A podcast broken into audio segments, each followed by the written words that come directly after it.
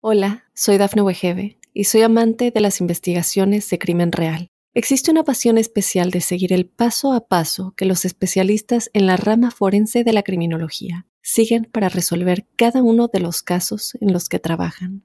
Si tú, como yo, eres una de las personas que encuentran fascinante escuchar este tipo de investigaciones, te invito a escuchar el podcast Trazos Criminales con la experta en perfilación criminal, Laura Quiñones Orquiza en tu plataforma de audio favorita.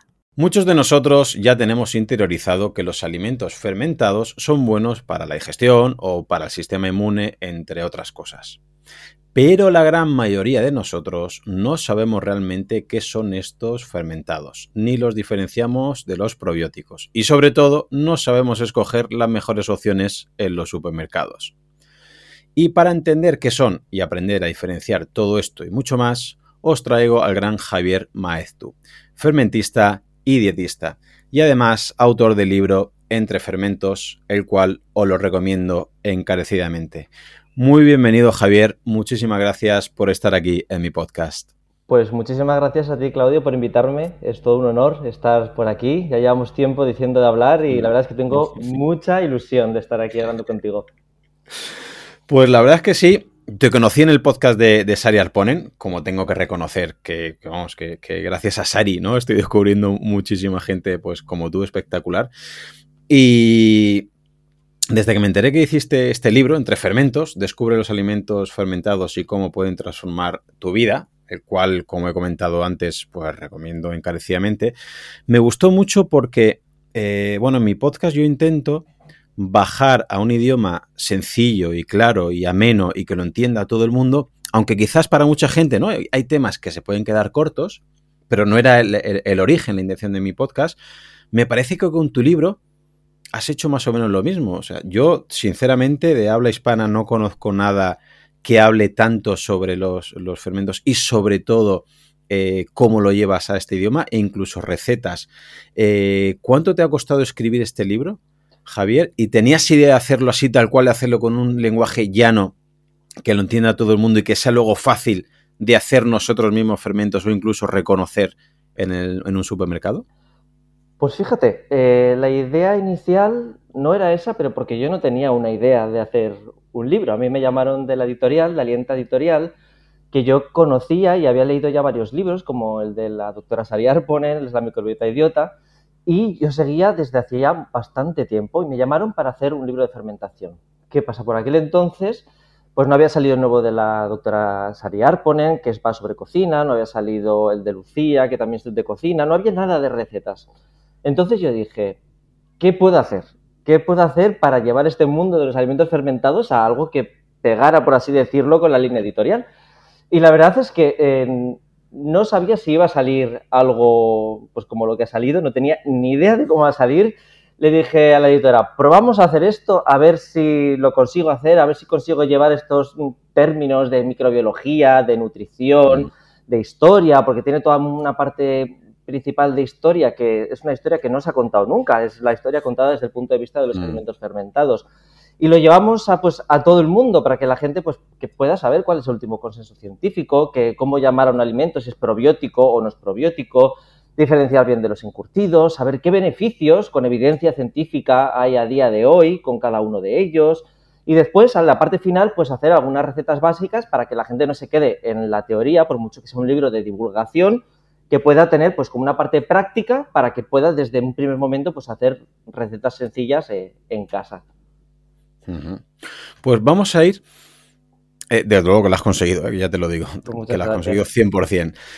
Pero te decía antes, ¿no? Antes de grabar, mm, todavía sigo hablando con compañeros, con, profesores de, biología, con compañeros cocineros, mm. gente que está un poquito en el mundo o que debería acercarse y todavía, obviamente, saben por dónde van los tiros, pero no tienen muy claro qué son los alimentos fermentados, diferencias con eh, putrefacción, microorganismos, eh, por qué son tan beneficiosos, ¿no? Algunos te hablan que es más una moda, otros te dicen que son están los supermercados, con lo cual eso es un poquito un invento, pero que no hay tanto detrás. Entonces, claro, mm, por eso me hace ilusión traerte para que intentemos explicar lo más sencillo, lo más básico, que la gente entienda realmente la importancia que tiene que no es que sea, obviamente, ¿no? Como antes te achacaba en una entrevista, el, dietista que habla, eh, me pareció escucharte en el podcast de Sari, el elixir de la dieta, que tú dices, no, no, no es ningún elixir, es decir, esto no es la llave mágica de nada, pero ostras, me parece un recurso muy, muy bueno para utilizar en nuestra alimentación día a día, que te alimenta, eh, te protege y tiene unas propiedades y unos beneficios que han estado ahí toda la vida. Así que, la primera pregunta, quizás más fácil y a la vez más difícil, ¿no? Sería, ¿qué son los alimentos fermentados para que lo entienda todo el mundo, Javier? Vale, como has comentado, es fácil y difícil, más que nada porque hasta hace año y medio no había una definición consensuada a nivel científico. Em, para explicarlo, la fermentación antes eh, estaba dentro de un contexto de biología, de bioquímica, pero desde hace unos años eh, se ha visto que pues, cuando se habla de alimentos fermentados, se está hablando de otro tipo de alimentos que no eran los que se incluían, que eran aquellas fermentaciones anaeróbicas, ¿no? Estamos hablando del vinagre, de la kombucha, del tempe, del koji, eh, con mos, con levaduras. Mm, no tiene tanto que ver con lo que se consideraba eh, siempre en biología lo que era una fermentación, ¿no? Entonces, se ha llegado a un consenso científico que, para explicarlo de forma muy, muy, muy sencilla, se podría decir que los alimentos fermentados son aquellos que han sido transformados a través de microorganismos vivos. Y aquí me gusta poner una coletilla, que después si quieres comentar un porqué, que suelo decir que además estos alimentos que han sido transformados por los microorganismos son seguros para el consumo humano. Para ponerlo todavía más fácil todavía, eh, yo diría que lo suelo explicar como que es cuando, como cultivar un jardín, pero con alimentos y con microorganismos. Tú en un jardín, si quieres cultivarlo, le echas unas semillas, los riegas, los cultivas, pues haces lo mismo, ¿no? Les das unas condiciones para que esas semillas crezcan, florezcan y den sus frutos. Pues lo mismo, pero con alimentos. Tenemos un alimento, como puede ser un vegetal, al cual ponemos unas condiciones para que ciertos microorganismos crezcan, se reproduzcan y den frutos. Y en este proceso, que es un proceso de transformación, porque estos microorganismos predigieren estos alimentos, lo que hacen es, pues eso, eh, dan unos subproductos, transforman este alimento y ¿en qué lo transforman? Pues en algo diferente, un alimento predigerido que tiene unas características diferentes a las originarias y que los vuelve pues unos alimentos pues bastante interesantes en la mayoría de los casos.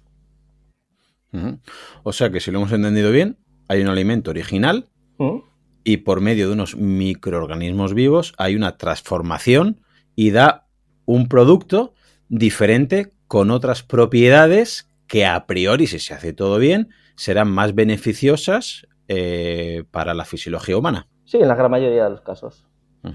También podemos entender que si este proceso, ahora veremos algunas opciones o algunas variantes, no se hace bien por lo que sea, podría ese alimento resultante, ese alimento diferente final, que no sea beneficioso para el consumo humano? Sí, es, con algo que has comentado antes en la introducción eh, y que lo pongo yo en la coletilla. En la coletilla yo pongo que son seguros para el consumo humano. ¿Por qué digo esto? Porque hay un fenómeno, un proceso, que también son alimentos que se transforman a través de microorganismos vivos, que es muy similar y muchas veces, pues, ¿dónde está la línea? Es complicado dónde ponerla. De hecho, a día de hoy hay discrepancias y yo tengo discrepancias personales con otras personas que hablan del, tema, pero os voy a dar mi opinión eh, subjetiva conforme a lo que yo he estudiado y lo que yo considero que dónde está la línea, ¿no? Esto del proceso es la putrefacción, porque claro, hemos abierto tanto la definición que ¿dónde separas esta este proceso de, fermentación y putrefacción, porque hay fenómenos que son realmente muy similares. Realmente lo que cambian es 1% de, de los genes de un microorganismo, es que no cambia absolutamente nada, ¿no? Entonces yo pongo eh, la diferencia entre que los alimentos fermentados eh, son seguros para el consumo humano, que no necesariamente saludables, porque por ejemplo en las fermentaciones entran las bebidas alcohólicas que como dietista en ningún momento puedo considerar como una bebida saludable, entonces no, necesariamente van a la par estos dos términos. Pero en la putrefacción, eh, estos alimentos nos intoxican, entonces hay, pues por así decirlo, hay una, una serie de personas que ponían esta diferencia entre la fermentación y la putrefacción diciendo que la fermentación era algo espontáneo, ¿no? Eh, que, la, no, que la fermentación era algo controlado, perdón, he dicho mal. Queda algo controlado, es decir, tú controlas el proceso porque quieres lograr un resultado, es decir, el ser humano está en el medio. Si analizamos un poco la naturaleza y cómo ha pasado desde el principio de la historia de la humanidad, la fermentación, tal y como la han definido eh, hoy en día, pues se produce también espontáneamente. Si tú dejas un vaso de vino a la intemperie, pues se va a convertir en vinagre. Si dejas leche cruda eh, a la intemperie y esa leche es de buena calidad y no está contaminada previamente, pues es probable que esa, leche también fermente. Esto pasa pues con multitud de, alimentos pues que de forma espontánea, ¿no?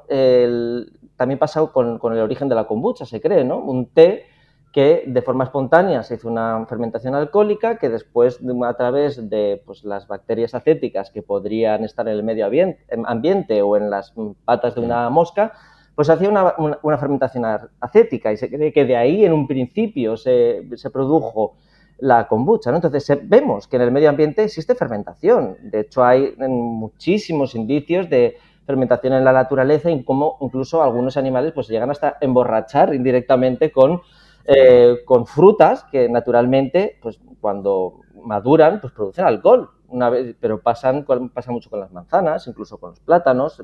Si se ponen a analizar eh, muchas de estas manzanas sobremaduradas, se ve que hay alcohol, ¿no? Y ese alcohol se produce por medio de una fermentación.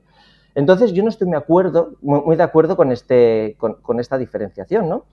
Después también creo que la putrefacción se puede controlar. Tú puedes controlar en un laboratorio, si de hecho se hace para en, medicina, se hace para control de plagas, se hace, tú puedes cultivar, de hecho así se, descubrió la penicilina, pues al final se cultivan, ¿no?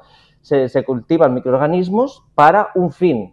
Mm, si es verdad que en la mayoría de los casos pues no es algo que hagamos en casa, hacer putrefacción de forma deliberada, pero se podría hacer si quisieras hacerlo.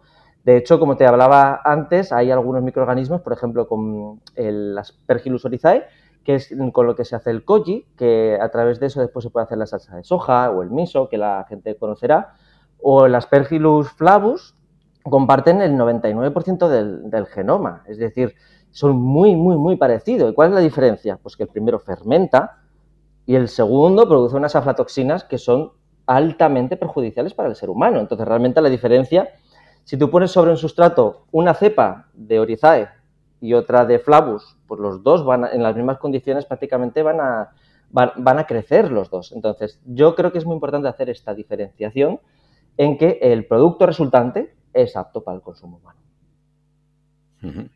Entonces, entendemos que según esos microorganismos que actúen sobre ese alimento original, va a haber ¿no? una deriva eh, secundaria bien más segura y más apta para el consumo humano o bien más de putrefacción, con lo cual sería digamos, no tan segura o no tan apta para, para el consumo humano. Y ahora mucha gente dirá, vale, sabiendo que estos microorganismos vivos son los que van a determinar un poquito, ¿no? Esa, adaptación, esa transformación del alimento, vamos a estos microorganismos. Eh, ¿Qué son? ¿De dónde salen? Porque mucha gente dirá, microorganismos, igual bacterias, igual algo malo, igual peligroso, igual virus, ¿no? Entonces, ¿qué nos puedes decir aquí de estos microorganismos? ¿Qué tipos hay? ¿De dónde vienen? ¿Son siempre malos? ¿Son siempre buenos? ¿O aquí hay un depende y un contexto muy grande, Javier? Pues hay un depende y un contexto muy grande. De hecho, esto es un tema que daría para, para muchísimo, ¿no? Eh, microorganismos, ¿cuántos hay en la fermentación o qué tipos hay en la fermentación? Pues yo diría que mm, hoy en día se está viendo que prácticamente todos. Se está viendo que hay fermentaciones en las cuales aparecen diferentes tipos de virus, pero lo mismo que hay en nuestra propia microbiota. Nosotros tenemos virus que conviven con nosotros. Tenemos arqueas, en la fermentación aparecen algunas arqueas, bacterias, eh, bacterias, acidolácticas, bacterias de tipo bacillus, eh, que producen fermentaciones alcalinas, bacterias acidocéticas, levaduras, como la Saccharomyces cerevisiae, que producen las fermentaciones alcohólicas, hongos como el Rhizopus oligosporus, que, que produce, en este caso es un hongo, es un, es moho en realidad, que produce el tempe o el que ya hemos hablado, el Aspergillus oryzae, que es uno de los más conocidos porque tiene muchísimas aplicaciones.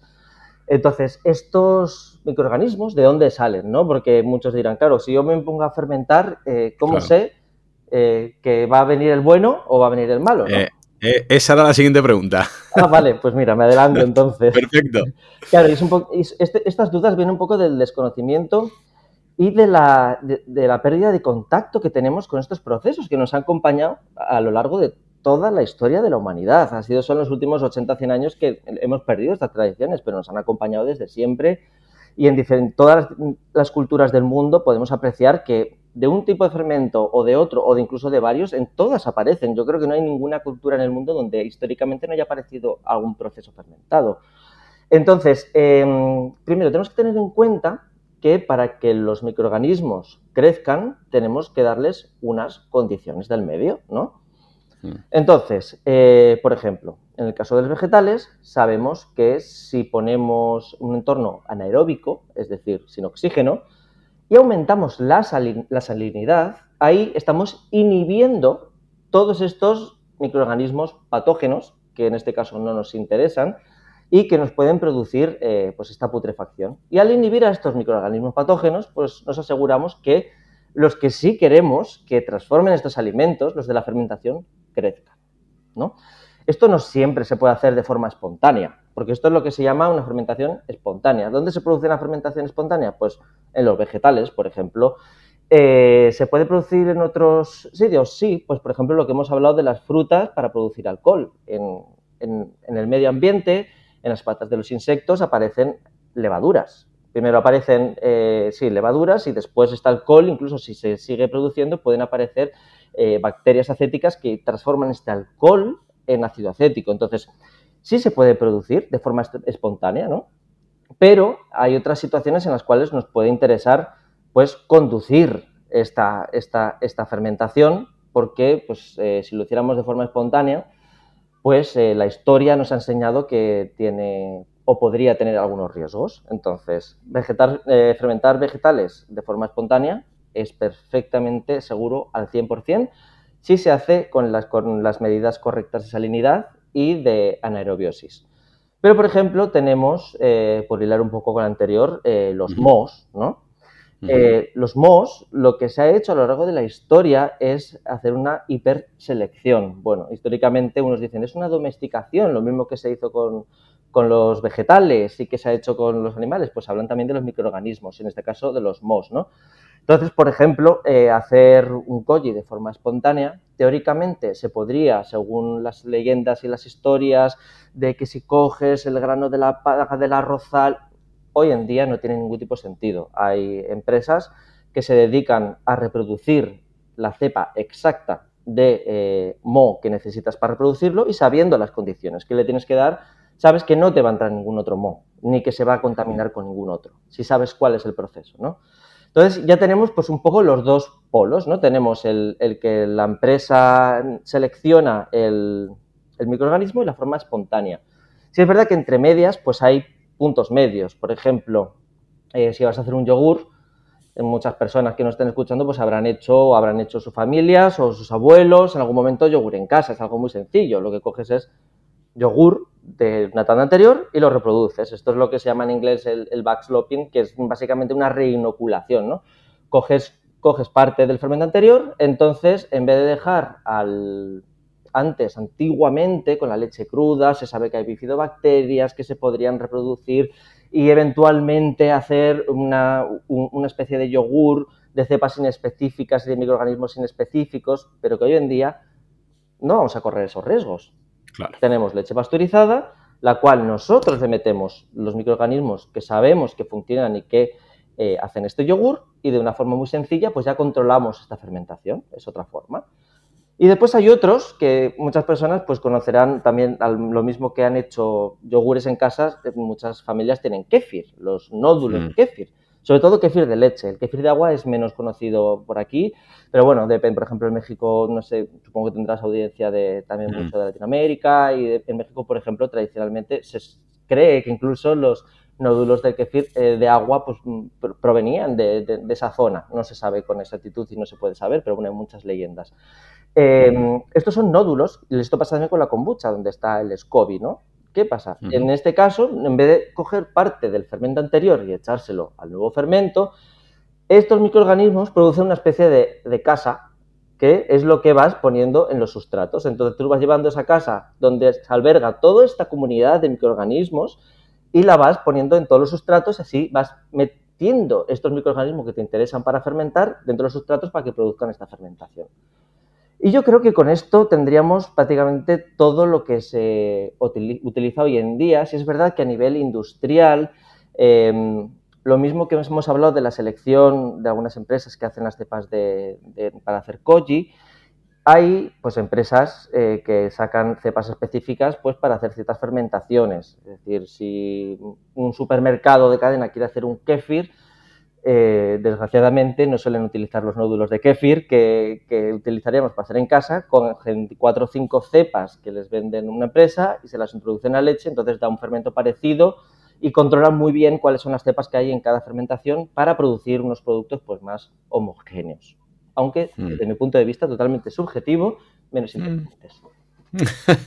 Sí, me gustaría terminar luego la entrevista con ejemplos, ¿no? ¿Vale? Prácticos sobre esto que estás comentando, porque, repito, ¿no? mi ilusión es que luego la audiencia entienda con todo lo que estás explicando con, tanta importancia, pues eso, ¿no? Realmente el valor que tiene y por qué para evitar luego, ¿no? Extremismos de, ah, eso no vale para nada, o al mm. revés, no, tómate chucrut y nunca te pondrán malo en tu vida. No, vamos a ver, vamos a ser sinceros y vamos a hablar que es muy bueno, muy positivo, pero eh, poniendo, hablando en plata, ¿no? Realmente. Eh, pero antes de nada, mm, antes de seguir avanzando, estamos comentando, ¿no? Eh, lo que sería fermentar ciertos alimentos, pero hay gente que aún diría, vale, ¿para qué me voy a complicar en fermentar y a crear un chucrut o kombucha o algún kefir que has comentado de leche de agua? Es decir, explícanos, en el libro lo, detallas eh, eh, con bastante profundidad, pero algunas razones que merezca la pena fermentar y que entienda la audiencia.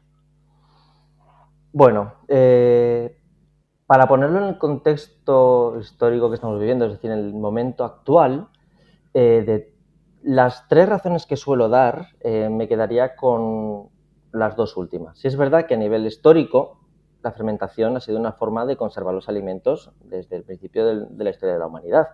Entonces, si hay que poner una razón por la cual se ha, se ha, fermentado a lo largo de la historia, era conservar los alimentos y de forma muy segura, por lo menos entre todas las opciones de todo el abanico que, tenían eh, para conservar los, los, alimentos, pues la fermentación era una de las, de las más seguras, ¿no?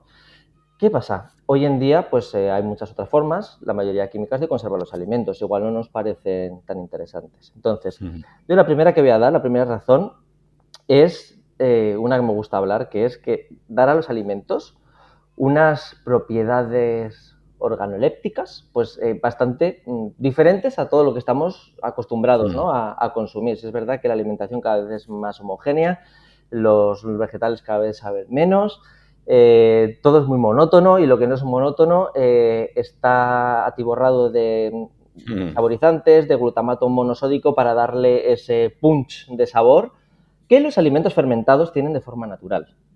Entonces, estos alimentos tienen este. Nunca había utilizado la palabra punch, no sé ni si es correcta, pero creo que describe, se me acaba de ocurrir. He entendido perfectamente. ¿no? sé. Sí, sí. no lo había dicho en la vida.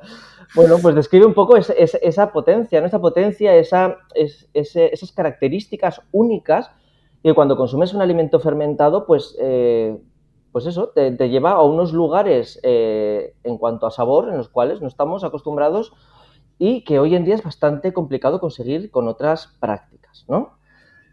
Ya hemos hablado de conservar históricamente eh, propiedades organolépticas pues bastante únicas y a mí, como dietista, una de las partes que más me gusta es la de nutrirnos. Hemos hablado cuando estábamos hablando de la definición mm. que estos alimentos fermentados pues pasan por una predigestión.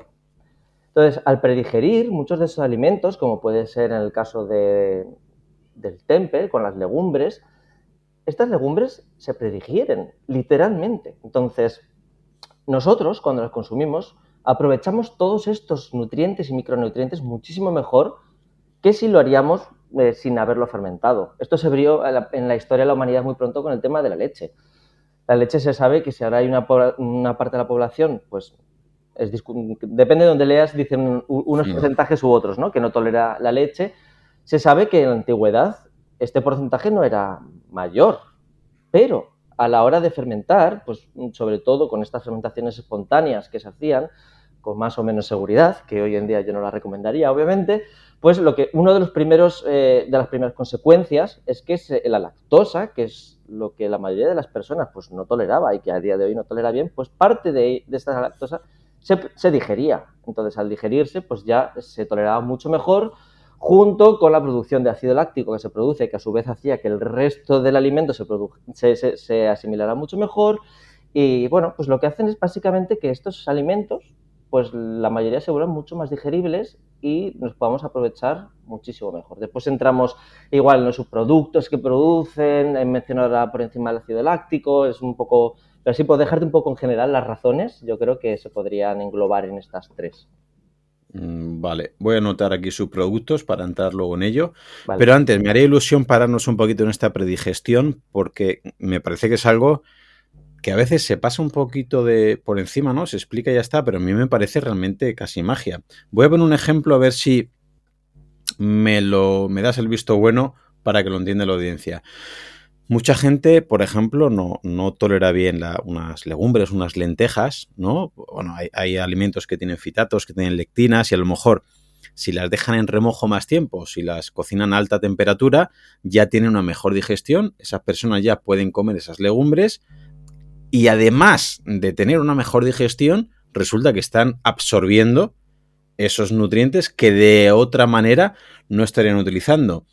Esta, este ejemplo de predigestión al elevar a alta temperatura y al, y al, dejarlo en remojo la legumbre sería un poquito lo que pasaría con ciertos alimentos cuando lo fermentamos, con lo cual nos ayudaría a esa mejor digestión y aparte, sobre todo, y por encima de todo, mejor dicho, que podamos asimilar mejor los nutrientes, porque es que mucha gente que piensa que por comer X está asimilando X. Y dices, no, no, vale, está claro que tú comes, me lo invento, un filete de hígado de ternera y un plato de lentejas, pero a lo mejor no estás asimilando los nutrientes que lleva ese hígado de ternera y ese plato de lentejas por muchas razones. ¿Pueden ir por ahí los tiros, Javi?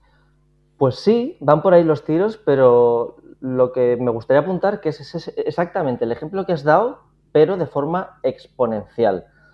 Es decir, a la hora de fermentar las legumbres, no se fermentan las legumbres crudas, ¿no?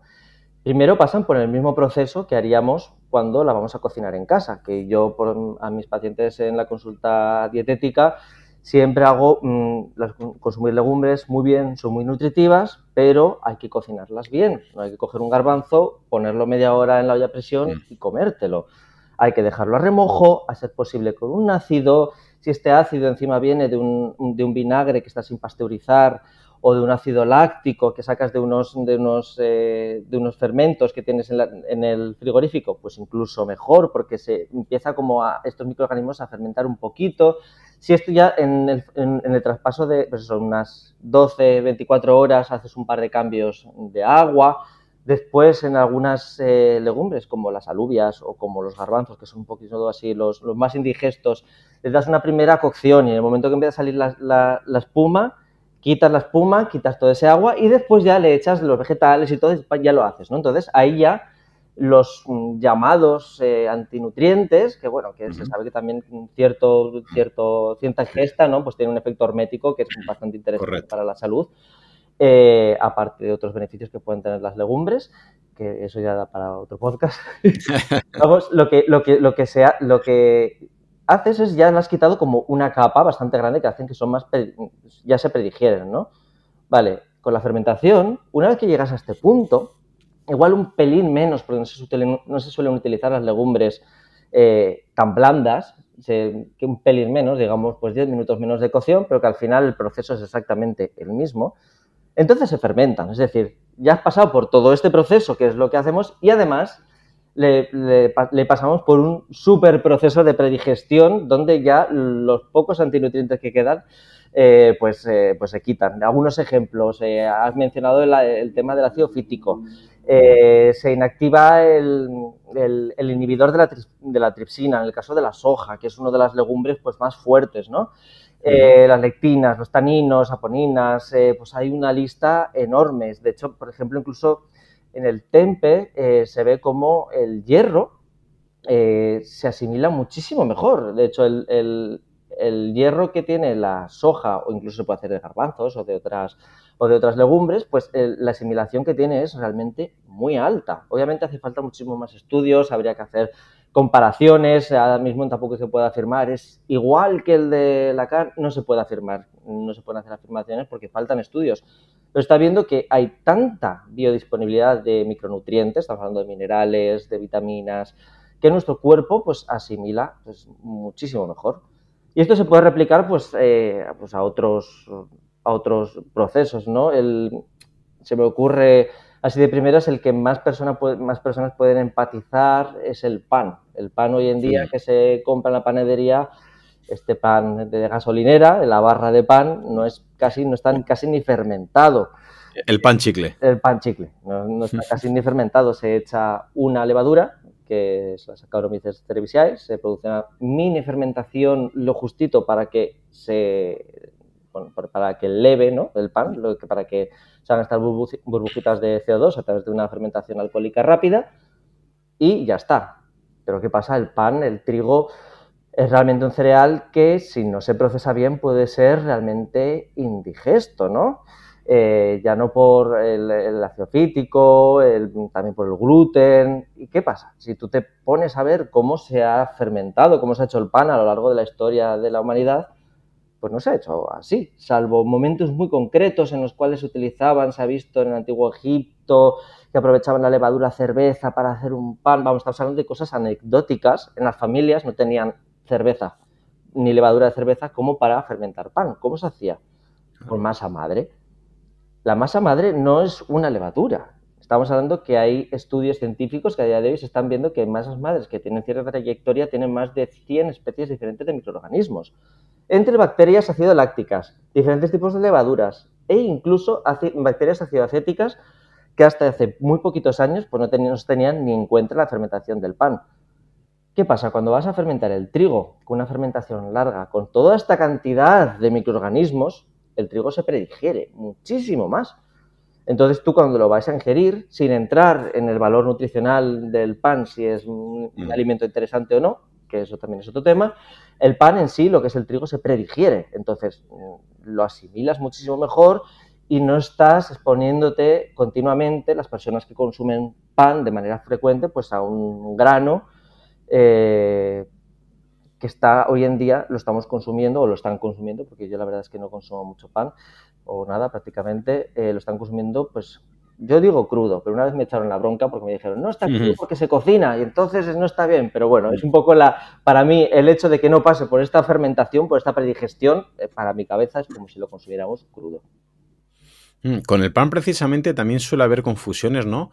Porque, corrígeme, tendríamos que tener en cuenta, por un lado, el proceso de, transformación, ¿no? Esos microorganismos vivos o luego esa masa madre que puede haber un poquito ahí de engaño a veces, mm. pero a lo al producto original, ¿no? Porque puede ser, corrígeme, que esté fermentado pero la, el producto original no sea calidad. Es decir, a veces utilizan un producto original que no es de mucha calidad y utilizan una fermentación para lograr un pan y le tildan pues fermentado, un pan con masa madre, pero si es un trigo de poca calidad o es un cereal de poca calidad, tampoco tendríamos un alimento muy bueno respecto si el producto original y la base de transformación fuera mejor. Así puede ser. Por eso hay tanto lío y engaño con, el pan, que mucha gente, no, yo lo tomo integral o yo lo tomo con masa madre, pero realmente luego no saben describir o no saben lo que están comiendo realmente, Javi. Es que eh, yo creo que como has planteado la pregunta está muy bien. Ahora me dirás si la he entendido o no la he entendido del todo, porque se han mezclado como tres o cuatro conceptos diferentes en, una, en una misma frase. Y es lo que pasa un poco, ¿no? Se suele preguntar, de hecho he visto artículos de ¿qué es mejor, un pan de masa madre o un pan integral? pues son cosas totalmente diferentes. Son diferentes. un pan integral de masa madre, que de hecho mm, antiguamente, más allá de que el trigo que antiguamente se consumía pues fuera un poco, tuviera unas características mm. Mm, diferentes a las actuales, eh, que también hay debate sobre ello, pero bueno, yo creo que hay debate sobre todo. Pero ya, antiguamente el refinado de la harina no era tan, tan exhaustivo como hoy en día, entonces mm. se cree que antiguamente, aparte de hacerse con masa madre, era parcialmente integral, es decir, tenía parte de la fibra. Entonces, creo que son conceptos diferentes. Por un lado está el tipo de mm. fermentación, es decir, una fermentación con masa madre es una fermentación con muchos microorganismos, una fermentación larga, que se predigiere el alimento. Lo puedes hacer con harina integral o lo puedes hacer con harina blanca. En ambos casos se va a predigerir. Ya lo que elijas tú personalmente consumir eh, nutricionalmente, pues uno tiene más fibra, que en la mayoría de los casos pues es muy interesante, pero igual tienes una patología digestiva y meter esa cantidad de, fibra igual no es lo más interesante en ese momento. Entonces, ahí es donde habría que, eh, si la persona o el paciente en consulta dietética quiere sí o sí consumir pan, aparte de explicar las diferentes características, habría que ver qué pan es el más correcto para que consuma esta persona. Creo que no se puede decir, este es el mejor pan, porque es lo que están un poco buscando muchas personas. Y de hecho, con la moda, entre comillas, porque no es una moda, es como se ha hecho durante toda la vida, pero ahora parece que lo de masa madre es como, sobre todo desde la pandemia, parece como que es la moda, ¿no? la, gran, moda. Todo el mundo eh, quiere consumir pan de masa madre. Pues las multinacionales, eh, la industria alimentaria se está sumando, entonces te venden panes con masa madre. Entonces, simplemente lo que hacen ahí es fermentar el pan con levadura, después le echan un trocito de masa madre y ya lleva con masa madre y, pero no es un pan fermentado con masa madre. Entonces, mm, hay, hay, de todo y si te pones a mirar etiquetas, por supuesto hay pues, eh, pues para todos los gustos, ¿no? Entonces, más allá de, de, la harina que se utilice, eh, si quieres mm. consumir pan que sea fermentado con fermentación larga, con masa madre, y de esa manera pues te aseguras que mm, todos estos antinutrientes, por así decirlo, ya que hemos hablado de las legumbres, pues han mm.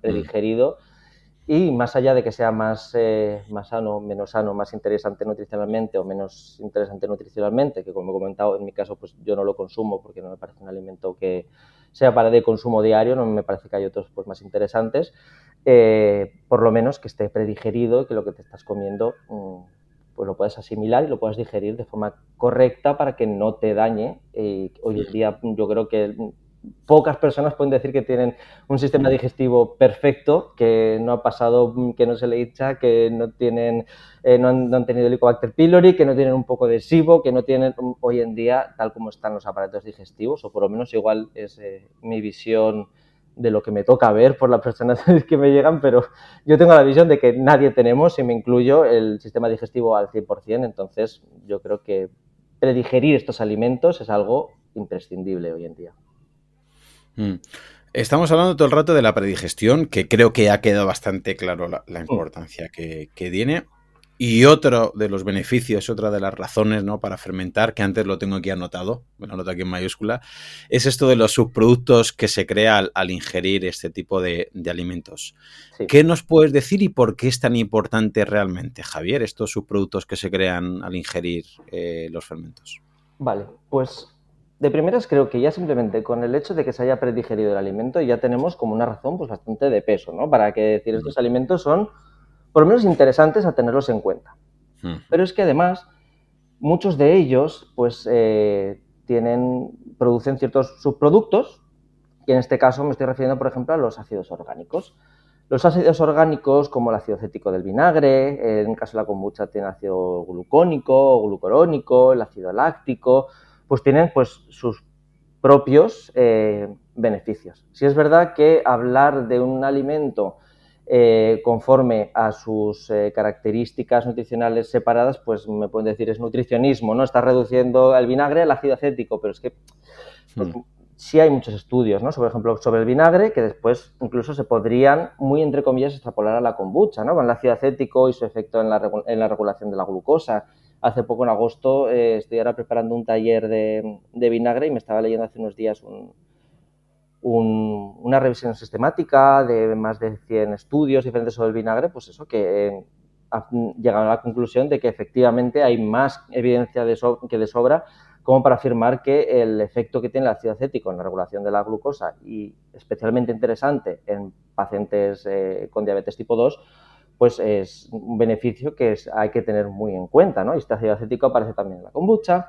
El ácido glucónico pues tiene sus funciones en, pues, en una de las fases del hígado o, por ejemplo, uno de los que me parecen a mí más interesantes y que aparecen en la gran mayoría de alimentos fermentados que las personas de a pie consumen en su día a día, como pueden ser, por ejemplo, los yogures o el kéfir, o incluso cualquier vegetal fermentado, aunque hoy en día la mayoría de la gente los consume curtidos, pero después eso ya entramos en, mm, la diferencia porque no es lo mismo, que es el, tema del ácido láctico, que muchísimos eh, estudios pues hablan pues, de la importancia que tiene ¿no? sobre el control de la inflamación, el mantenimiento de las células epiteliales, de la barrera intestinal y un montón de beneficios. ¿no? Eso tenemos los ácidos orgánicos. ¿Qué se producen también? Pues en algunos casos se producen vitaminas. Es decir, no es que solo al predigerirse las vitaminas del propio vegetal se vuelvan más biodisponibles, no, sino que los microorganismos en algunos casos producen más vitaminas. Esto se ve en algunos chucruts, por ejemplo, con, la vitamina C, que aumenta considerablemente, aunque después eh, bueno, se degrada con el tiempo, pero bueno, esto se, se va compensando. Y el caso yo creo que el más llamativo es el, del nato japonés, que tiene una cantidad de vitamina K2 que está no muy por encima, es exponencialmente por encima de cualquier otro alimento, fermentado o no, está totalmente por encima de todos, ¿no? Y lo produce el, el, el Bacillus subtilis, eh, variación nato, que es un poco la, es la bacteria que, que produce esta fermentación. Eh, también se producen, bueno, que podemos seguir y seguir, eh, con muchos compuestos bioactivos, como el CLA, el ácido linoleico conjugado, GABA, péptidos bioactivos. Eh, bueno, pues se producen un montón de, sustancias que aislada tienen pues, muchos beneficios y es verdad que no se puede decir como este alimento tiene este componente, entonces este alimento es bueno para sería un poco reduccionista. Pero sí es verdad que eh, es algo muy a tener en cuenta, ya que hacen que estos alimentos, aparte de tener toda esta predigestión, pues tienen unos subproductos que a su vez podrían tener unas características muy interesantes. Completamente de acuerdo. Pues por todo ello, es lo que tú dices, que primero que ya te aporta ciertos, eh, ciertos nutrientes y aparte luego hacen que tus propias bacterias ¿no? puedan generar todavía más, con lo cual me parece un vamos, un productos ganadores y que, no sé, intuyo que no hay cierto interés económico detrás desde ciertas industrias para que no sea tan, tan beneficioso. No digo que vayan en contra de, sino que no hay, eh, pues como pasa a veces, ¿no? Con las propias frutas y verduras, que no puede haber tanto apoyo realmente como se merecen a la hora de luego lo que nos supone para, para la salud o el ejercicio físico o el descanso y demás. Entonces, pues me gustaría que nos acompañaras al supermercado, porque, vamos, en el libro Javier tiene ahí un, apartado, un capítulo muy chulo que directamente eh, te has pegado una, currada. Imagino que has ido a supermercados, que también, como tienen página web, ¿no? Has podido mirar muchos de los productos.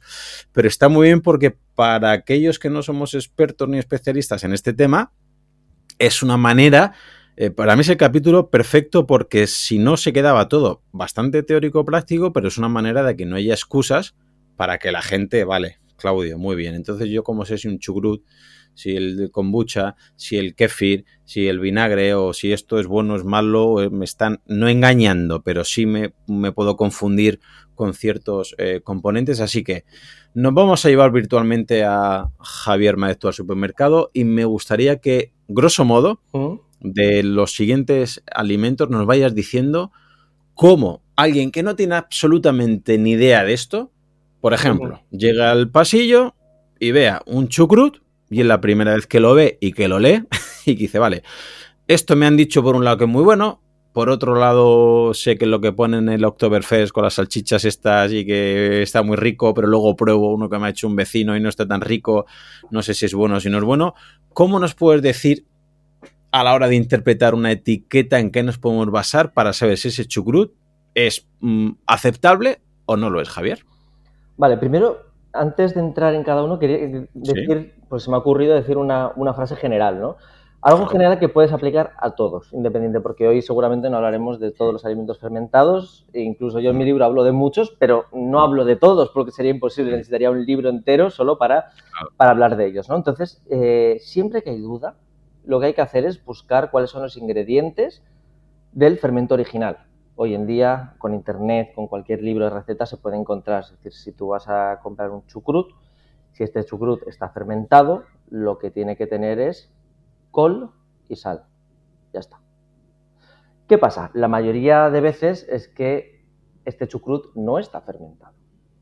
Y podemos ampliar a los pepinillos, a las cebolletas, a las aceitunas, un poco a todos los vegetales, eh, entre comillas, fermentados que nos venden en el supermercado, pero la gran mayoría no lo están, están encurtidos.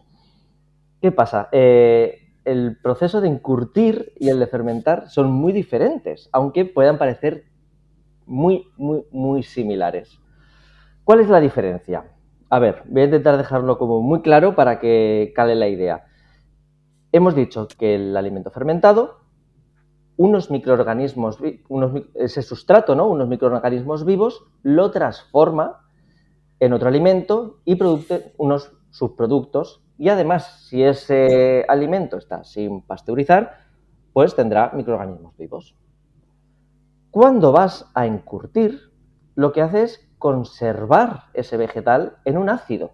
En este caso, eh, la mayoría de veces suele ser vinagre, pero se ha visto que se puede utilizar eh, ácido láctico industrial, como pasa en muchas aceitunas, eh, ácido cítrico, bueno, diferentes tipos de ácidos, que lo que hacen es conservan este alimento, este vegetal, en un medio ácido, pero no lo transforman.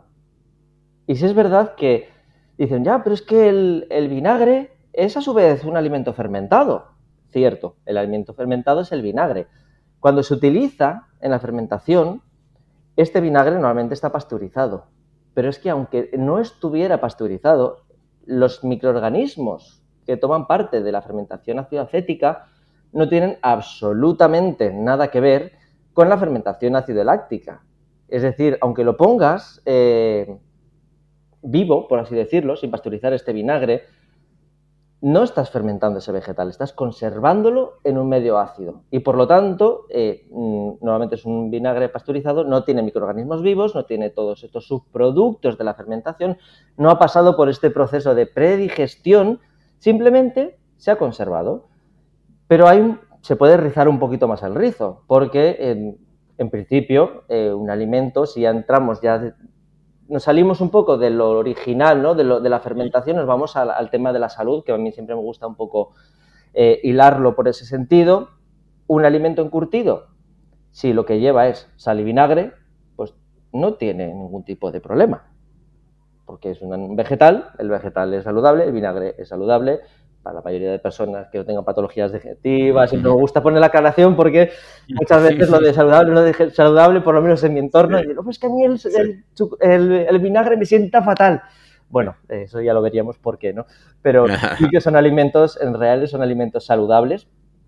Entonces no tendrían ningún, ningún tipo de problema. Pero es que además la gran mayoría de encurtidos que encontramos en el supermercado, por no decir el 99,9, Llevan azúcar añadido, llevan conservantes, llevan un montón de glutamato monosódico y otros potenciadores del sabor, llevan toxiantes, llevan aromas, llevan una lista interminable de ingredientes que no deberían estar ya no en un fermentado ni en un encurtido. Eh, Entonces, cuando vas a comprar un chucrut, lo que tiene que tener es col y sal, que es todo lo que necesitas. Si quieren echarle un poquito, una especia, eneldo, eh, semillas de cilantro, lo que sea, está bien. Y si está sin pasteurizar, se tiene que mantener en frío. Es decir, si ya está fuera del frigorífico, seguiría fermentando. Más lento, porque una vez que termina las primeras fases de fermentación ya va más lento, pero seguiría cambiando el sabor. Entonces, salvo algunos alimentos como que llevan fermentaciones muy largas, entonces este cambio no es muy grande, como pueden ser algunas aceitunas, que como las aceitunas tienen un proceso de fermentación, mm, es muy parecido al de chucrut, pero versión en meses, ¿no? Entonces, se pueden encontrar algunas aceitunas, pocas, algunas, sin, eh, que están fermentadas, que están sin pasteurizar y que las mantienen a temperatura ambiente. Y el bote no va a explotar. Y esto pasa, pues, por ejemplo, con algunos misos, que sí va cambiando un poco el sabor, pero, pero no demasiado. En general, los alimentos fermentados están sin pasteurizar, es decir, si tienen los bichillos, los microorganismos vivos, tienen que conservarse en frío. Y los ingredientes tienen que ser lo más parecidos al, que tenemos en la, receta tradicional que se ha hecho de toda la vida. ¿Y este chucrut que recomiendas que originalmente lleve col y sal, en el supermercado se pueden encontrar? Depende en qué supermercado pero podrían encontrarse. yo, por ejemplo, mira, eh, los dos vivimos en Alicante, entonces aquí hay, y no me quiero ir a tiendas ecológicas o sitios un poco pues que suben más de precio, hay un supermercado especializado en comida de Europa del Este y uno de los chucrus que tienen, otros no, pero uno de los que tienen lo tienen en frío y los ingredientes son sal y, la col. Entonces un, un, alimento fermentado y como está conservado en frío eh, se puede encontrar, lo que pasa que no es lo más frecuente. Hmm. Eh, que esté pasteurizado es un poquito más frecuente, es decir, se fermenta y está pasteurizado, no pasaría nada, no tiene esos microorganismos vivos que también tienen, no hemos hablado, pero también tienen pues como su, ristra de, beneficios, eh, pero tiene otros tantos, la predigestión sigue ahí, el ácido láctico sigue ahí, entonces pues sigue siendo un alimento muy, muy interesante. Y eso es un poquito más frecuente. Pero sí es verdad que, por desgracia, lo que más nos encontramos son eh, chucruts encurtidos o chucruts con que pasan una especie de también son como encurtidos porque están hechos en vino blanco que también no han pasado por una mm. fermentación en la gran mayoría de los casos y además si empiezas a leer la mayoría llevan glutamato azúcar llevan casi el 100% de, de chucruts y potenciadores de sabor que yo realmente claro, cuando tú fermentas, tú no necesitas esos potenciadores de sabor, tú no necesitas esos antioxidantes, tú no necesitas esos conservantes, no necesitas el glutamato, ni necesitas el azúcar, ni necesitas absolutamente nada, porque en este proceso de fermentación ya se ha transformado y entonces este sabor, estas características organolépticas, nos volvemos al principio de la, entrevista, que proporcionan, ya las tiene. Pero claro, cuando intentan imitarlo de forma industrial, pues tienen que compensar esta falta de fermentación que lleva tiempo, no es algo que se produzca en un día o dos. Entonces, para la mm. industria alimentaria, eh, una fermentación no sale rentable, porque una, un fruit bien hecho, pues tiene que estar hecho un mínimo de tres semanas, dependiendo de la mm. temperatura. Yo suelo recomendar de 5 a 7. Eso es absolutamente inviable. Además, la mayoría de chucruts, los pocos que se hacen de, fermentación se hacen pues eh, inoculando ciertos microorganismos para que se estandarice, por así decirlo, el sabor, porque si tú haces dos chucruts en casa con la misma col en dos botes diferentes, aunque sea en tu misma casa, si tú haces un análisis microbiológico de cada uno de ellos, va a haber ligeras diferencias. Entonces, eso son ligeras diferencias que se aplican al sabor y eso, pues, a nivel industrial no interesa. A nivel de casero me parece una maravilla, porque siempre es una sorpresa, siempre tiene unas notas diferentes, siempre compras la col en un puesto diferente o viene de una época del año diferente y todo, lo mismo que nuestra microbiota se modifica, la microbiota que tienen estos, eh, estos vegetales también se modifica. Si es verdad que los troncales, por así decirlo, el, plantarum aparece en todos los chucruts, pero después hay un abanico de microorganismos e incluso los plantarum de diferentes cepas que son específicas que eh, pues hacen que estos alimentos sean realmente únicos. Pues yo creo que ha quedado bastante claro. El chucrut, cómo podremos diferenciarlos y el por qué no es normal ¿no? ver un chucrut, eh, como estás comentando, porque realmente con tantas semanas para fermentar. Luego creo, por ejemplo, en, países como España no hay un consumo de chucrut muy elevado, pues no sería rentable para el 99,99% de supermercados tener ese chucrut a la venta. Y tenemos que entender también pues, que al final no deja de ser un... ¿no? Una empresa que quiere vender y si eso no es rentable para ellos, no va a ser lo más eh, lo más común, pero que si buscamos podamos encontrar sitios donde hay chucrus de calidad. Pero, eh, por apuntar lo que acabas de comentar, en España lo que sí tenemos es un consumo elevado de aceitunas. Y las aceitunas... Vamos, a ellas. Es que las aceitunas, pues básicamente podríamos resumirlo a lo mismo que, el chucrut. No hay mucha diferencia. Las aceitunas tienen que tener las aceitunas, agua, sal. Esos, mm, y después las especias que hay que, haya que echarle, el tomillo, la pimienta, depende del tipo. El resto sobra. Están con vinagres, están con ácido láctico en la etiqueta, están encurtidas, es decir, todas. Yo creo que hay dos o tres marcas en España que fermenten las aceitunas.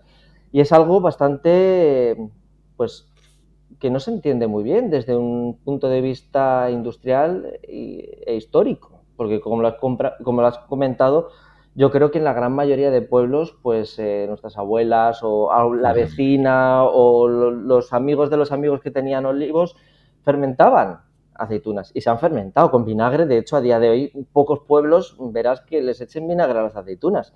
Se hmm. hacen, hay diferentes procesos, unos se hacen con sosa cáustica, otras se parten, otras se hacen con cambios de agua. Hay muchos procesos, pero en curtidas, pocos sitios. Encontrarás que de forma tradicional en un pueblo te hagan unas, aceitunas encurtidas. Entonces volvemos a lo mismo, a nivel industrial, eh, aunque haya una demanda, aunque haya un consumo, aunque las venderían perfectamente todas esas aceitunas, no sale rentable. No sale rentable, entonces lo que se hace se procesan. Y como las aceitunas, aparte, eh, son, pues las aceitunas tienen pues un, también podríamos llamarles ciertos antinutrientes, ¿no? Que son más duros que, otros alimentos y por eso las aceitunas llevan una fermentación de varios meses. Ya no estamos hablando de cinco semanas, estamos hablando de meses, que todavía hace que para la industria sea más complicada.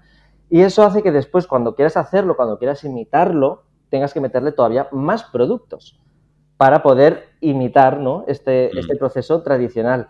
Y de hecho ha sido una sorpresa, incluso para mí, eh, la gran cantidad de aditivos que llevan las aceitunas. Yo creo que si el número uno, el, producto pseudo fermentado, porque no fermentado, encurtido, eh, procesado, imitado, que está imitando a los fermentados, que cuando estado haciendo la, la, investigación para el libro se lleva la palma con la cantidad de aditivos que llevan, son las aceitunas. Realmente encontrar las aceitunas ya encurtidas, ya fermentadas casi es un poco misión imposible, pero encurtidas que lleven vinagre, incluso azúcar. Es que te estaría pasando hasta con azúcar, pero es que una cantidad de potenciadores de sabor que muchos de ellos, y yo estoy dedicado a nutrición, yo pues, pues, igual los había leído de pasada, pero he tenido que leerlos dos o tres veces para decir cómo puede llevar estas aceitunas cuatro potenciadores de sabor diferentes. Y no hay que irse muy lejos, ¿eh? lo podemos encontrar cualquiera que se vaya a una gran superficie que tienen muchos tipos, que empiecen a dar la vuelta, que se van a llevar una grata sorpresa con las aceitunas. Mm. Imagino que con los pepinillos pasará tres cuartos de lo mismo, ¿no? Pasa tres cuartos de lo mismo, pero como los pepinillos tienen un proceso, las características del pepinillo son, por así decirlo, totalmente las contrarias a las aceitunas, es decir, las, aceitunas necesitan una fermentación muy largas porque tienen, son, son duras, son amargas, hay que, hay que pues, romper ¿no? muchos filamentos, se tienen que fermentar y es un proceso muy largo. ¿no? Los pepinillos, por el contrario, la fermentación, tanto como los encurtidos como los fermentados, es muy corto. Al ser más corto, eh, es más fácil encontrar pues, eh, encurtidos que no llevan pues, tanta cantidad de aditivos. Incluso yo he llegado a ver en grandes superficies algunos que están fermentados, pasteurizados, pero fermentados, que si tú le das las vueltas ponen sal y, agua. Ya está, pepinillos, sal y agua y especias. Y lo he visto en, no voy a decir cadenas de supermercados, pero incluso en cadenas que todos tenemos acceso y no son ni, ecológicas ni, nada. Cadenas, entre comillas, pues que todos podemos ir en cualquier momento. Vamos a pasar al pasillo de al lado. ¿vale? Y algo que creo que últimamente está cogiendo bastante, bastante peso, bastante fama, y que tú ya has dedicado a divulgar sobre ello, es sobre la kombucha.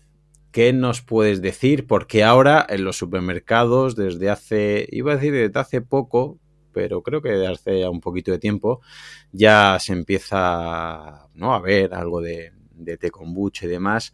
¿Qué nos puedes decir al respecto y cómo podemos saber si esa kombucha que nos venden realmente es kombucha y tiene estos beneficios de, la kombucha fermentada o hay también pequeños matices que nos pueden hacer creer que estás comprando un producto y mm, quizás no es tanto como pensamos. Pues hay muchos matices y desafortunadamente cada día que pasa, literalmente más. ¿Por qué? Porque la kombucha está de moda, está creciendo. De hecho, has comentado que ya se empieza a ver. Yo creo mm. que aquí en España, quitando el supermercado del logotipo verde, quitando eso, mm. el resto, todos los supermercados tienen una o varias marcas de kombucha. Todos. Vamos, ya mm. se, ha establecido como un producto que hay una alta demanda, eh, que las grandes distribuidoras eh, pues están, están haciendo acopio, ¿no? De hecho, eh, di una conferencia hace poco sobre fermentación y kombucha en un congreso hace dos semanas y, entre las noticias de periódico pues ponía que una conocida marca de cerveza de Galicia había comprado una, una conocida marca del sur de España para, eh, pues para potenciarla e integrarla dentro de su, de su marca como tal. Eh, se está viendo que, mm, no sé, no sé el dato exacto, que una de las grandes marcas que hay ahora en España pues facturó en, no sé, no sé era, era, una barbaridad. No te quiero decir una cifra porque no la tengo aquí a mano, mm. pero era una barbaridad. Es decir, hay una gran demanda. ¿Qué pasa? Cuando hay una gran demanda, todo el mundo se quiere subir al carro y todo el mundo quiere hacer lo mismo que se ha hecho pues con las aceitunas, con la kombucha.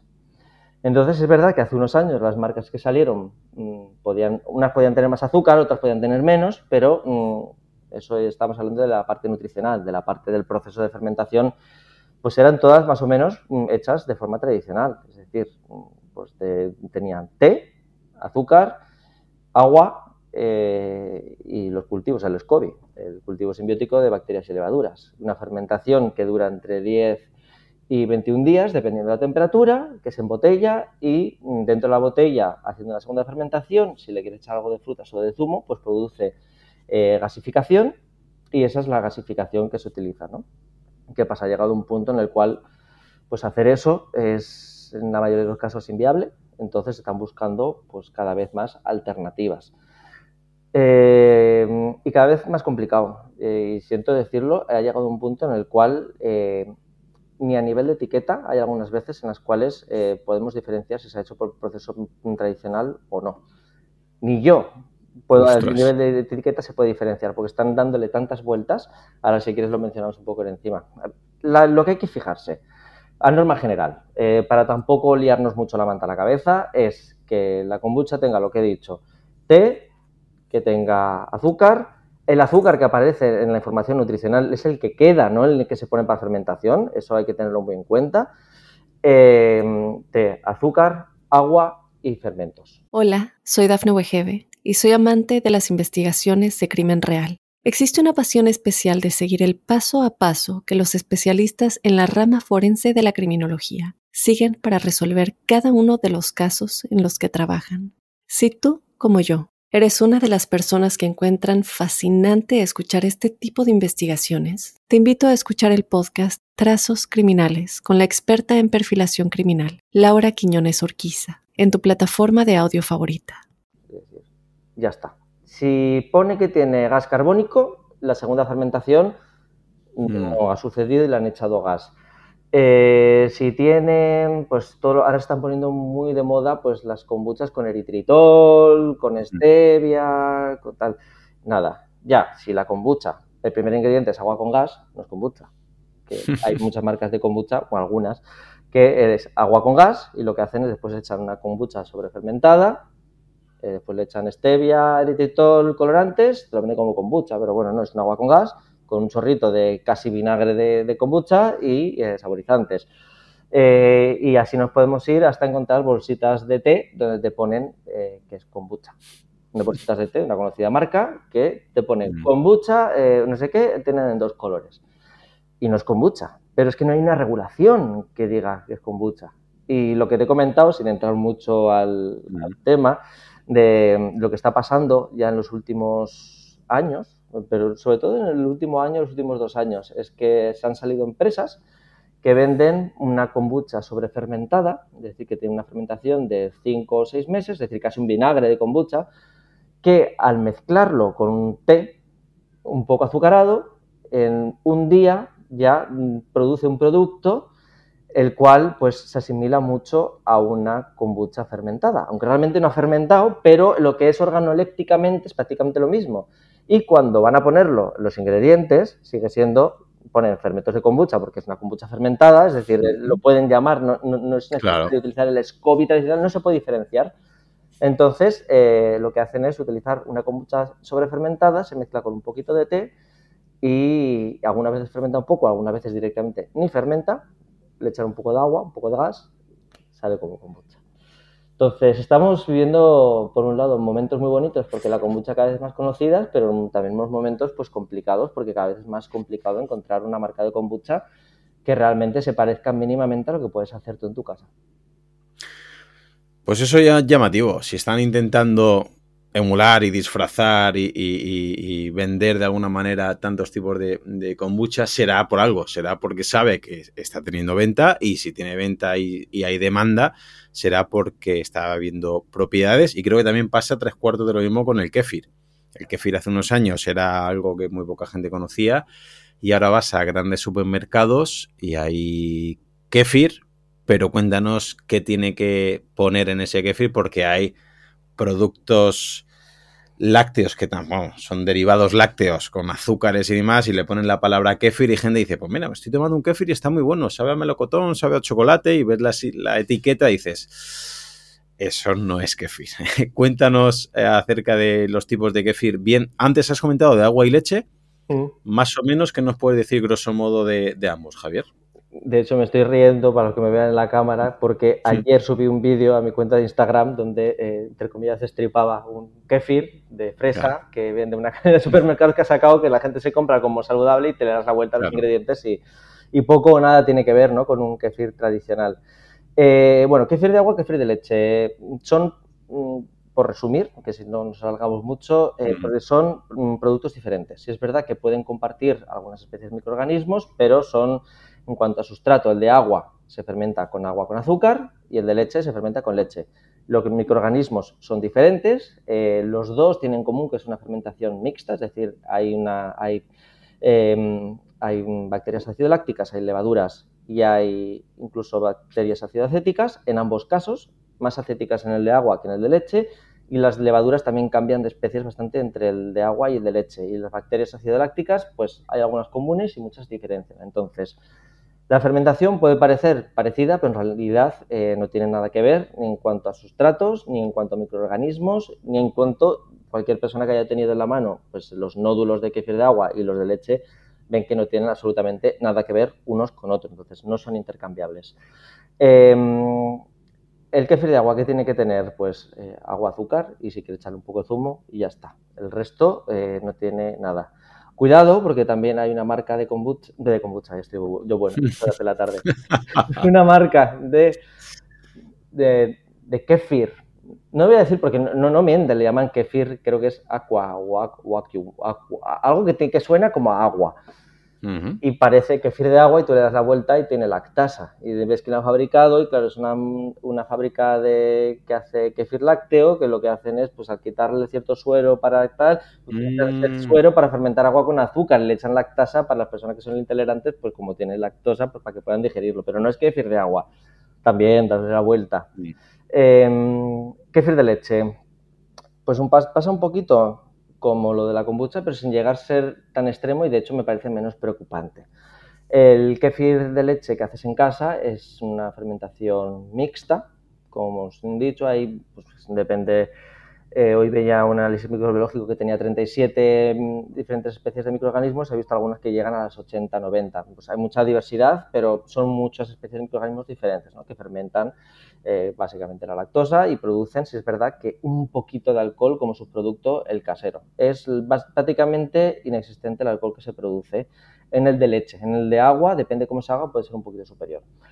Eh, en la industria sí es verdad que hay algunos eh, kéfires que pone eh, realizado con eh, cultivos tradicionales o con fermentos tradicionales o con nódulos de kéfir. Entonces, aunque pueden, se puede hacer un kéfir y con ese kéfir hacer otro, entonces se podría poner en la etiqueta, ya no está un poco, por lo menos que se parece un poquito más a lo que puedes hacer en tu casa. Por lo menos que hay parte de fermentación mixta.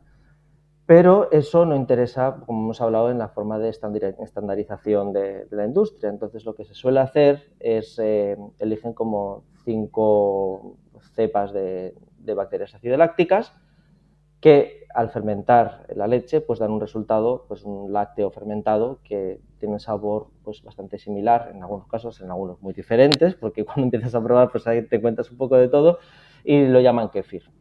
En, este caso, kefir si hay una estandarización en, el Codex Alimentario pues, que establece, pero realmente no define lo que es el kefir como sería tradicionalmente, menciona dos especies y realmente pues, está muy alejado de lo que es el kefir. Entonces, realmente ahí tampoco nos podemos acoger a la legalidad. Eh, se puede llamar kefir a muchas cosas. Yo lo que aconsejo es, primero, eh, naturales y con leche entera. Esto, claro, estamos en un en un podcast en el cual la nutrición es un pilar muy importante, ¿no? Entonces, yo, son cosas que doy por hecho, pero mm, por si acaso recalcar que eh, cuando compremos kefir no estamos comprando kefir de Stratachella ni con eritritol. que, los hay, que los hay. Los hay, los hay, por supuesto. O como el de fresa y plátano que analicé yo ayer en, mi eh, no, no estamos hablando de ese kefir. Yo ya parto de que estamos hablando de kefir natural Y puntualizar natural me refiero sin edulcorantes y sin azúcares, que esto en consulta dietética dice, no, pero si yo consumo yogures naturales, pues me acabas de decir que son edulcorados, ya, pero son naturales. es algo que me pasa mucho. Claro que hay muchas personas que ni se plantean consumir un lácteo que no esté edulcorado o con azúcares. Eh, yo cuando hablo de lácteos, estoy hablando ya no sin sabores, estoy hablando sin edulcorantes, estoy hablando sin azúcares. Natural, del de verdad.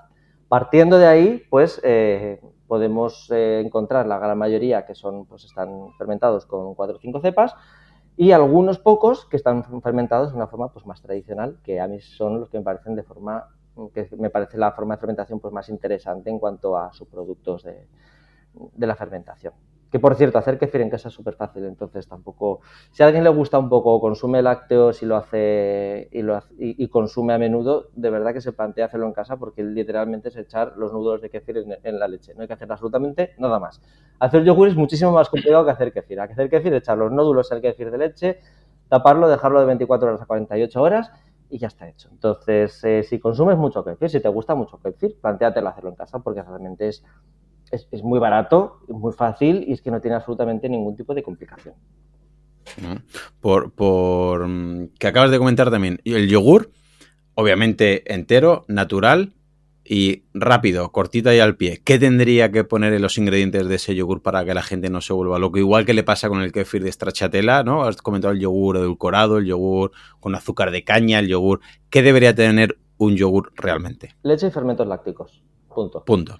Si quieres mm, rizar un poquito el rizo y quieres que tenga un extra de microorganismos, puedes buscar lo que son tipo bifidus.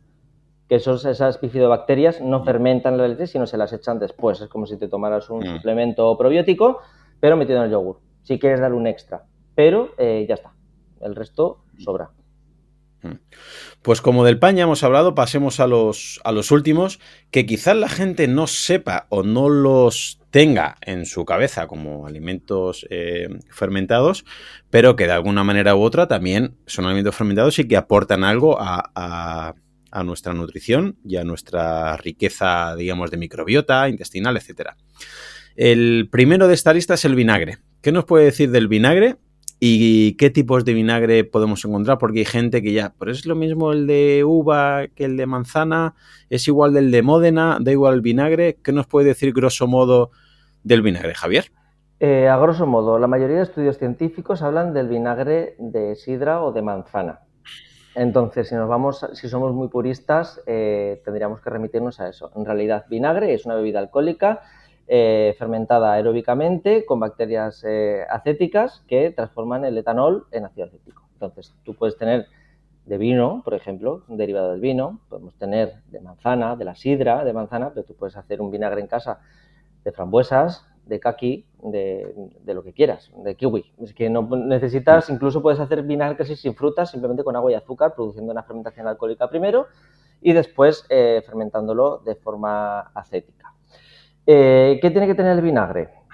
Pues la verdad es que eh, de forma general yo diría evita todos los vinagres que llevan azúcares añadidos. Todas las cremas balsámicas, con mm. colorantes, glutamato, todos los añadidos. El vinagre que tiene que tener, pues el... Me pone caso, no, no, tiene nada, tiene la sidra. Vinagre de sidra lleva sidra, ya está. Es que no lleva absolutamente nada más. Ahora, si queremos elegir el que, por ejemplo, el que yo recomiendo en consulta, en la mayoría de los casos, o el que yo, el que yo consumo, eh, a mí me gusta eh, recomendar el vinagre que está sin filtrar y que está sin pasteurizar. Es decir, que conservan algunos de estos microorganismos vivos, que no significa que sean microbióticos ni que nos vayan a implantar ni nada, pero al estar vivos, aunque no lleguen vivos, pues se sabe que este contacto pues, podría tener algunos beneficios, entonces, pues puestos a elegir, eh, elegimos aquel que eh, supuestamente nos puede proporcionar eh, algo más y que realmente si es verdad que no hay mucha diferencia de precio, pero hay un poquito de diferencia de precio, entonces si te lo puedes permitir, ya está. Si no, cualquier vinagre que no lleve aditivos, pues es perfectamente saludable, no tiene ningún tipo de, de problema. Y Sí, no, sí, creo que eso es lo que te iba a comentar. Vale, pasemos a las dos bebidas milenarias.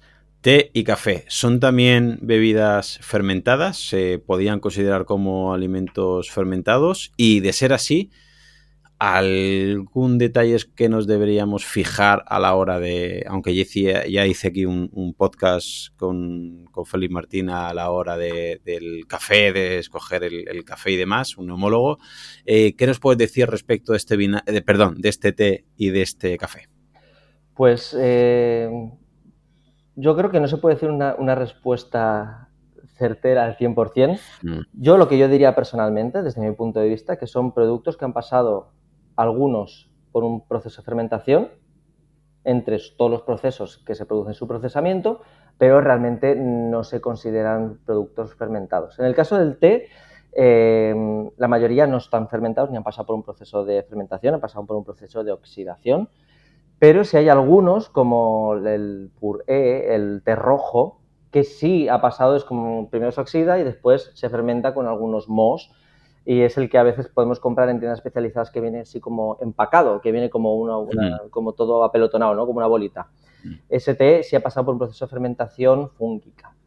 Eh, después, en el caso del café, la gran mayoría de cafés pasan por un proceso de fermentación hoy en día. Si es verdad que los expertos en café dicen que no es un proceso eh, necesario, que se podría saltar y aún así daría un café de cierta calidad, pero eh, en los tres procesos que se utilizan de manera tradicional e industrial, más, más comúnmente, en todos pasan por un proceso de fermentación, que a su vez es una fermentación mixta que va por fases muy parecida a la que se produce en la fermentación del cacao. Eh, si me preguntas cómo miran las etiquetas, creo que no es posible. No hay ninguna manera de saber si ese café ha pasado por, un, mm. por fermentación o no.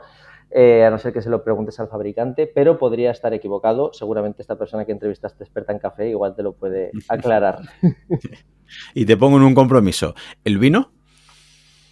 El vino es un producto fermentado, claro, es la fermentación, una fermentación alcohólica de la, de, la, de la uva.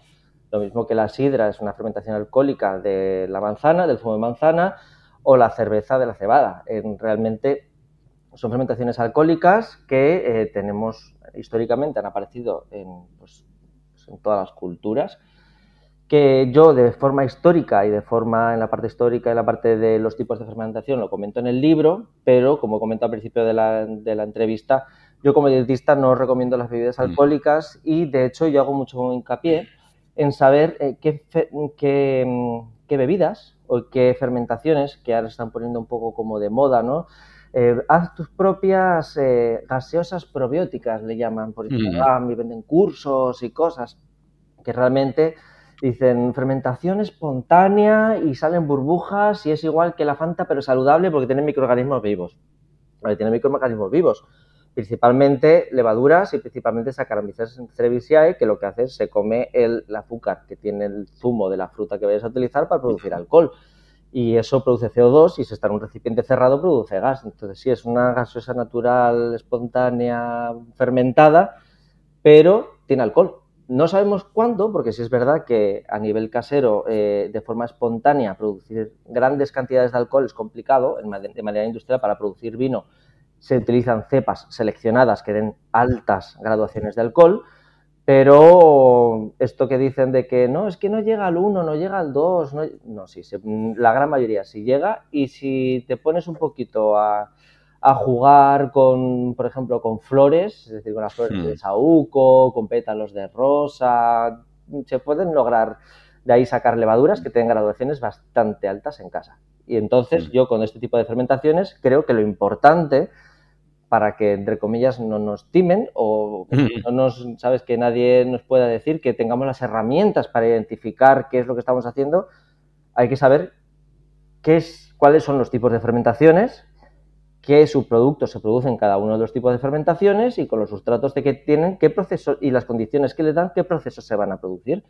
Y eso es algo que me ha apetecido hacer en el libro, que me planteé mucho si, hacerlo porque parece un poco técnico, entonces bueno, igual lo cuentas tú casi mejor, he hablado del gremio, de los, bueno, unos, gremios, intenta hacer como una historia muy sencillita, eh, para ponerlo así de forma pues muy metafórica, ¿no? Y que algo que puede ser un poco tostón, ¿no? De, contar, pues que es algo divertido y que aporte las herramientas a las personas después cuando quieran o se compren otro libro o quieran seguir profundizando o hagan cursos, pues porque tengan estas herramientas que normalmente se omiten porque no se suele entrar en esta profundidad en mm. la gran mayoría de, formaciones y puedan aprovechar y saber qué es lo que están haciendo en cada momento con seguridad.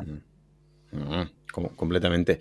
Y para finalizar, el chocolate, ¿qué nos podría decir al respecto? Pues el cacao pasa por un proceso de fermentación y aquí, si no me equivoco, creo que es el 100% de las veces. Es un proceso de fermentación, eh, después pasa por un tostado, pasa por una deshidratación, por, muchos otros procesos muy parecidos al café. Y en este caso, pues también pasa por varias fermentaciones, en que incluyen fermentación, creo si no me equivoco de memoria, primero es una fermentación láctica, después alcohólica y después acética, creo. Y aún así en las tres hay pues como suben la temperatura, se mueren unas poblaciones, bajan otras y se puede producir prácticamente de forma espontánea, de hecho se ha hecho tradicionalmente siempre de forma muy espontánea, simplemente hay, hay un punto en el proceso en el que hay que revolver y no necesita mucha más intervención humana y eso es lo que hace que el cacao tenga estas características y no sea una semilla pues tan amarga que yo no sé qué frase ahora no sé qué puse en el libro que creo que puse que fue que puede ser algunas para algunos paladares es un poco desagradable. Creo que ponía algo parecido. Y se me han echado encima muchas personas que tienen semillas de cacao. Me han dicho si está riquísima. Tienes que venir aquí a, probar de la plantación. Y digo, no, sí, sí, bueno, para gustos colores. Sí es verdad que el cacao, como lo conocemos, esa, ese, pues esa redondez de sabores y de aromas se producen pues a raíz de, la fermentación. Pues eh, acabas de explicarlo todo de manera espectacular de, a la hora de, que tenemos que, tener en cuenta ¿no? en, un, supermercado. Pero también en el libro comentas que, y lo acabas de decir antes, ¿no? que nosotros mismos en casa, la mayoría de productos que estás comentando, podríamos eh, incluso eh, fermentarlos nosotros mismos. Entonces, para aquellas personas que ya lo tengan claro, que ya sepan diferenciarlo, que se compren tu libro y lo lean, digan, vale, pero es que me gustaría que Javier Maeztu me enseñe a fermentar alguno de estos productos. ¿Tienes algún tutorial, tienes algún curso? ¿De alguna manera tú eh, enseñas a la gente a hacer alguna de estas fermentaciones de manera global o algún producto en concreto en tus redes sociales, en tu web, en tu blog en donde trabajes, Javier? Sí, yo lo que tengo, como lo, donde englobo este tipo de formaciones, es en la Academia Fermentista, que no deja de ser una parte de mi página web en la cual eh, pues tengo por, varias vías de, divulgación, ¿no? Tengo un manual bastante sencillito para la gente que no se quiere leer todo mi libro, que es un manual digital que se llama Mis primeros fermentos. Tengo un manual gratuito para aprender a hacer kombucha y hacer segunda fermentación de kombucha, que se puede descargar de forma totalmente gratuita desde mi página web. Eh, ahora mismo que estén de forma permanente hay como un curso que es la continuación de este manual de kombucha que está siempre en estos momentos disponible que pues hablo de, pues, de cómo mantener el, hotel, cómo hacer vinagre de kombucha, cómo hacer bebidas con vinagre de kombucha, cómo, cómo profundizar ¿no? un poquito más allá de lo, lo, que se ve tradicionalmente con la kombucha. Y después lo que sí suelo hacer es pues eh, talleres y cursos, que sí en estos casos yo lo que les recomiendo a las personas es que se suscriban a mi newsletter o que me sigan en las redes sociales porque los voy anunciando.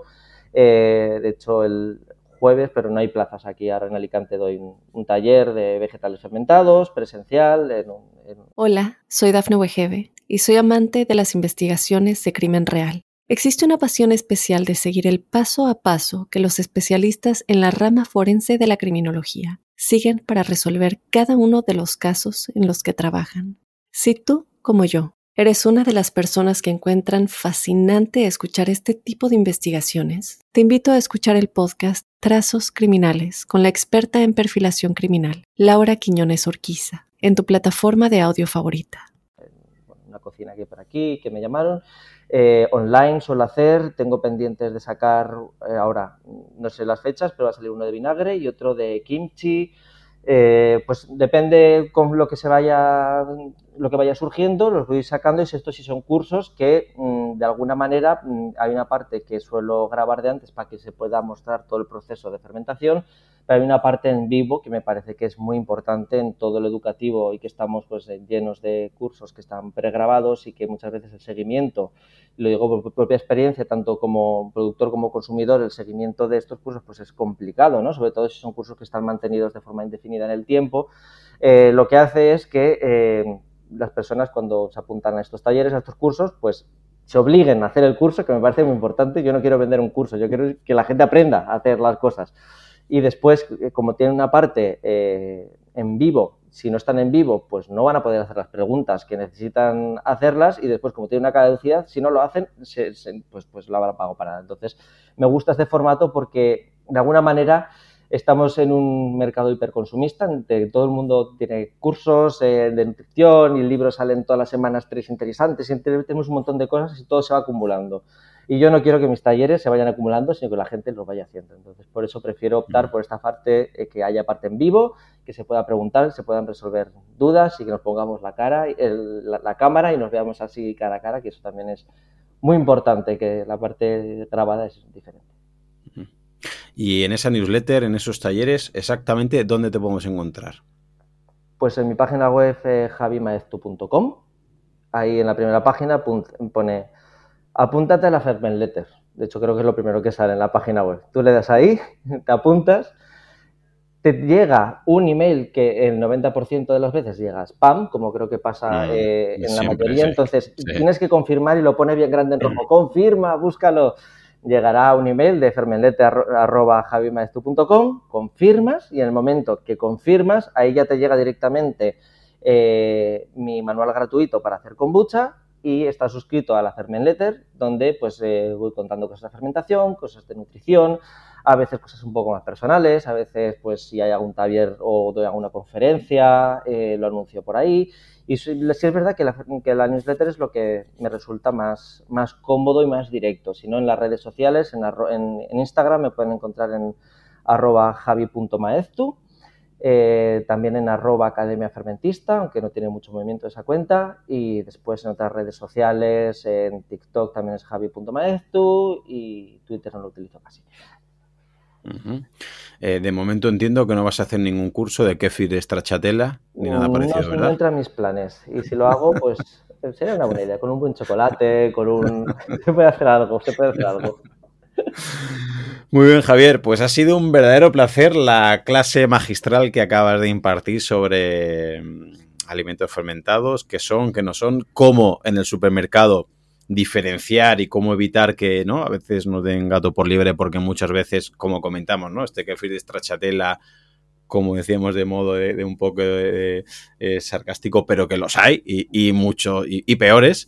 Y recomendar a todos los oyentes del podcast y en el canal de YouTube, pues este librazo entre fermentos, descubre los alimentos fermentados y cómo pueden transformar tu vida, de Editorial Alienta, que repito, que baja al planeta Tierra muchas veces, pues vocabulario científico, técnico, quizás a veces complicado para mucha gente, ¿no? Y que al final no lo... Yo creo que algo que no entiendes realmente no lo puedes llevar a la práctica, no te va a enamorar, no te va a gustar, no, no lo puedes hacer tú, pero creo que has hecho algo realmente, vamos, muy bueno, que es que todos podamos entender cómo llevar estos alimentos fermentados a nuestra cocina y los beneficios reales que tiene. Así que de verdad, enhorabuena por este libro que has publicado y muchísimas gracias por pasarte por el podcast, Javier. Muchísimas gracias a ti por darme esta oportunidad de hablar y, como digo yo, de contar mis fricadas, ¿no? que a veces es complicado, ¿no? de que se me abran ventanas para hablar de esto que tanto me apasiona. Entonces, tus palabras significan muchísimo, que opines eso del libro, gracias por leértelo, que también eso es eh, muy importante, de verdad, gracias por leértelo, por invitarme y de verdad ha sido un verdadero placer estar aquí contigo esta tarde. Pues te mando un abrazo muy fuerte, Javi. Otro a ti. Hola, soy Dafne Wegebe y soy amante de las investigaciones de crimen real. Existe una pasión especial de seguir el paso a paso que los especialistas en la rama forense de la criminología siguen para resolver cada uno de los casos en los que trabajan. Si tú como yo, eres una de las personas que encuentran fascinante escuchar este tipo de investigaciones, te invito a escuchar el podcast Trazos Criminales con la experta en perfilación criminal, Laura Quiñones Orquiza, en tu plataforma de audio favorita.